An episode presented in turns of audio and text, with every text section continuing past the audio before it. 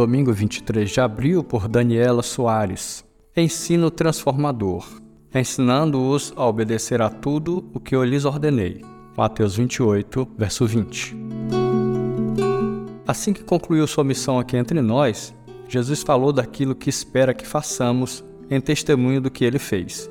Somos comissionados a fazer discípulos, batizar e ensiná-los a obedecer aos ensinamentos do Filho de Deus. Por isso, o ensino da palavra de Deus é tão vital para o Evangelho. Não há o que se discutir nesse aspecto. A escola bíblica dominical tem sido uma ferramenta eficaz para o cumprimento dessa ordem que Jesus deixou. Ela não pode perder sua essência, ensinar a palavra de Deus. Ela precisa estar centrada na necessidade real da igreja e não em vontades e opiniões alheias. Quando a igreja é direcionada pelo Espírito Santo de Deus, recebe os ensinamentos de Jesus em sua essência e não se desvia por meio de ideologias humanas. O ensino precisa ser transformador. Jesus disse que era para se executar um ensino que levasse as pessoas a agirem de acordo com o que ele ensinou.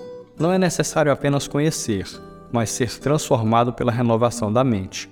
O que o Senhor disse é que o ensino levaria as pessoas a também serem seus discípulos. Tem sido assim? O que falta nas nossas ferramentas de ensino para que cheguemos a esse resultado. O ensino para conhecimento do que diz a Escritura é importante, mas não atinge por completo o alvo estabelecido pelo Senhor. Ele espera da igreja que ela ande como ele andou e ensine outros a fazerem o mesmo. Seja como aluno ou como líder na escola bíblica, nós fazemos parte do cumprimento dessa ordem do Mestre.